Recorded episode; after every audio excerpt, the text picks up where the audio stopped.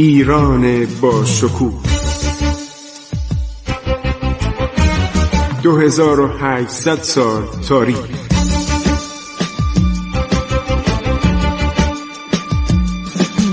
عبور از تاریخ.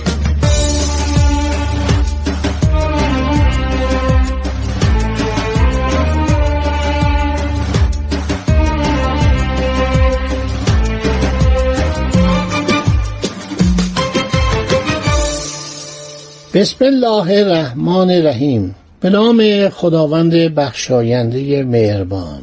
خسرو معتزد در برنامه عبور از تاریخ با شما عزیزان صحبت می کنم خب افاقنه فرار می‌کنن و عدهای از مردمان فقیر و بیچاره شروع به قارت خانه های متروکه می‌کنن. این بیبندوباری و انانگسیختگی تولید هرج و مرج می‌کنه.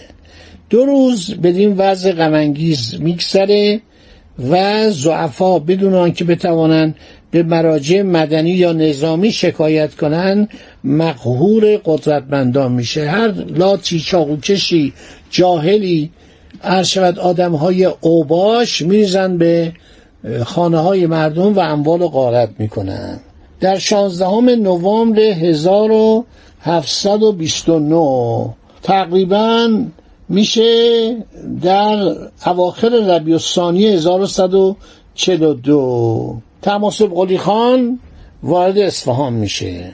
میشه 16 نوامبر. هوا تقریبا همین پاییز بوده. 1500 تن از سربازان خود را برای تفرقه عوام و تصرف قصر سلطنتی و دروازهای شهر میفرسته داخل شهر. تقریبا یک هنگ نظامی میاد و وارد پایتخت میشه. افغانها رو تعقیب نمی‌کنه. مانع از اون نمیشه که این اشخاص ثروت اصفهان رو به یغما ببرند توجه می‌کنید؟ و بعضی از مورخان مثل همین جانوس هانوی میگه چرا این کار کرد؟ چرا دلش نسوخت؟ چرا عرض شود که در قبال دشمن نیرنگ بازی نظیر افغانها رویه احتیاط پیش گرفت؟ ولی این می‌خواست جنگ رو ادامه بده تا سرداری او ضرورتشو نشون بده. این نظر جانوس خانویه نادر وارد شهر میشه فرمانداری نظامی حکومت نظامی برقرار می‌کنه. تمام میگردن جستجوی افغانهایی که یا به اجبار یا به اختیار در آنجا مانده بودند عدهای از این اشخاص نزد خیشان یا رفقا به امید نجات پنهان شده بودند همه رو پیدا کردن. تمام و نظامیان نادر پیدا می‌کنن شهنه ها و به اصطلاح گزمه های نادر. در میدان های عمومی به قتل میرسانند این عده به قصاص هزاران نفر که در نتیجه سیاست شود جاه طلبانه محمود و سایر افغان ها کشته شده بودند اعدام میشن. تماسب قلی خان تمام کسانی رو که طبق گزارش مردم مثلا حاکم شهر بود رئیس گزمه بود میراب بود رئیس اصناف بود یا مشاغل اداری داشت میبخشه. چون مردم میگن اینا وظایف خودشون رو عادلانه انجام داده بودن.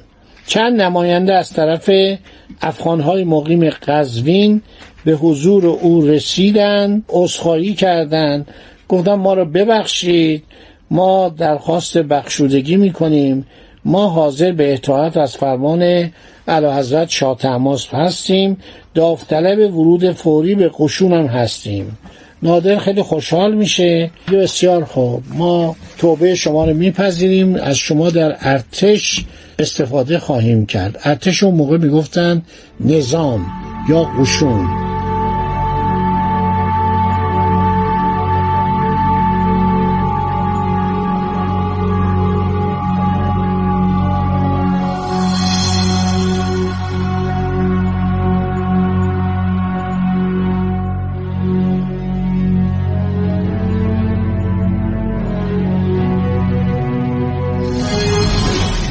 مردم هر شود که حالت انتقام کشی داشتن. مردم خیلی صدمه دیده بودند به خانوادهشون صدمه رسیده بود. آنها از دیدن کوچکترین چیزی که مصائب گذشته رو به خاطرشان می آورد خشمگین می شدن شاهد عینیه.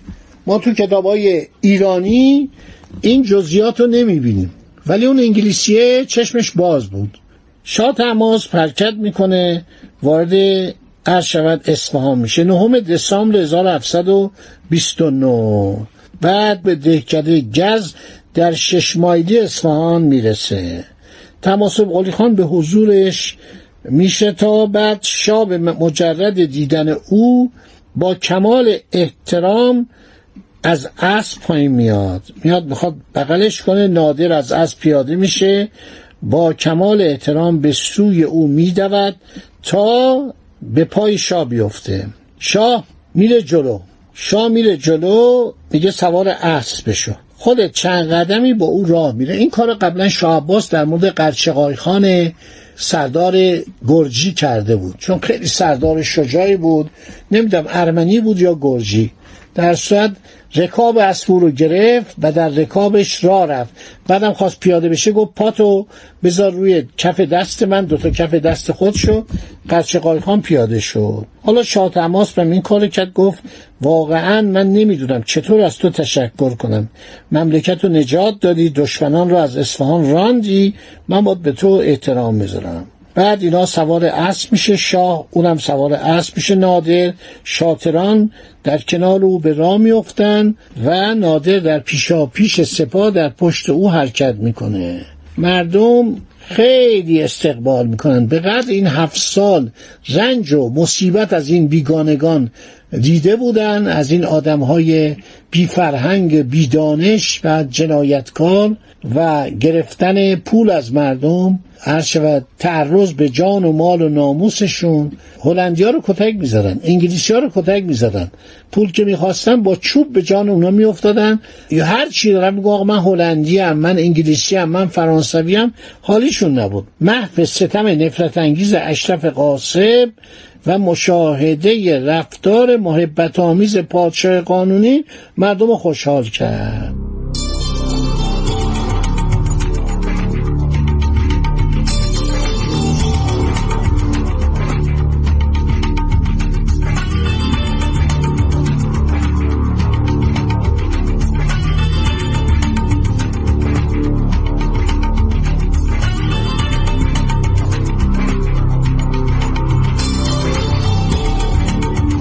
مردم خیلی بهش احترام میذاشتن.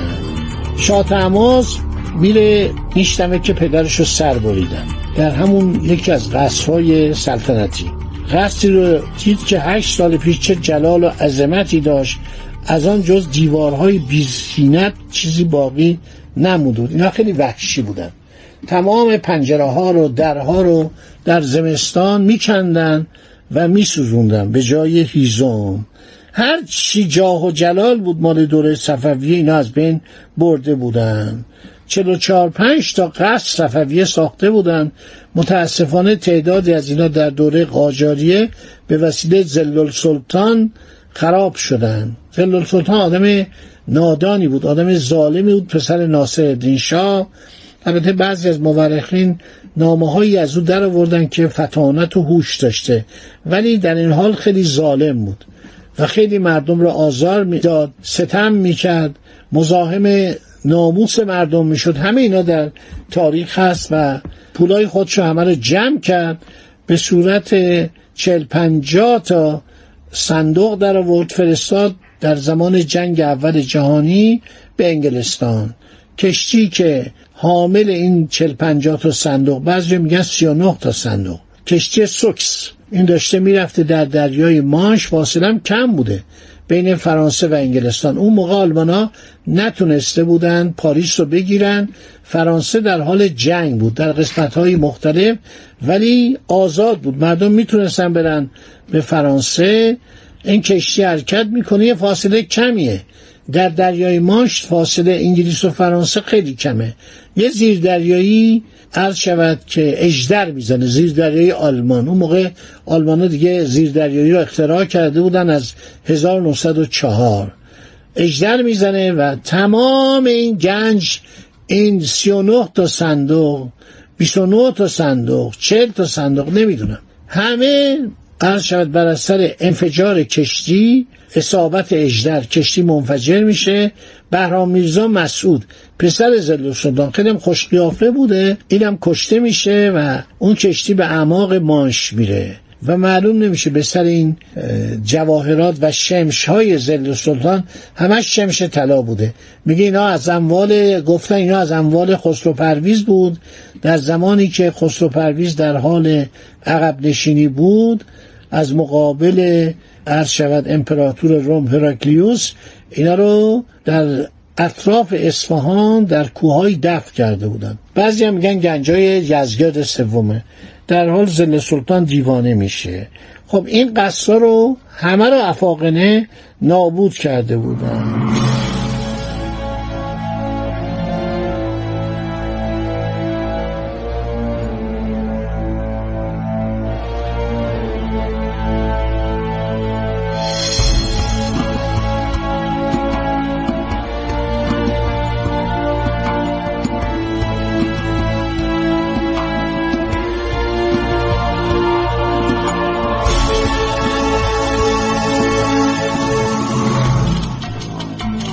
آنچه که شاه خیلی خوشحال می‌کنه شنیده بود اشرف خواهران و سایر بستگان او رو با خودش برده بود. یک دفعه یک پیرزنی خود را با شوق و ذوق به گردن شاه بازگشته به پایتخت یعنی شاه تماس به دوم میاندازه شروع می‌کنه به گریه کردن. میگه که شما خانم کی هستید؟ میگه من مادرتون خودم رو به صورت کنیزی در آوردم به تمام کارهای پرزحمتی که به کنیزان و کلفتها تعمیل می‌شد تن در دادم که فکر کنم من کنیز زنگی هستم کاری به من نداشتم خدا نگهدار شما. تا برنامه بعد امیدواریم باز هم شما رو روی امواج رادیو جوان ملاقات بکنیم و باقی ماجراها رو براتون بگم. خیلی شیرینه. خیلی شیرین و جالب و حالا دوران پیروزی ایران متاسفانه. متاسفانه اتفاقاتی میفته که این پیروزی ها رو به شرنگ و تلخی تبدیل می‌کنه. خدا نگهدار شما با. عبور از تاریخ.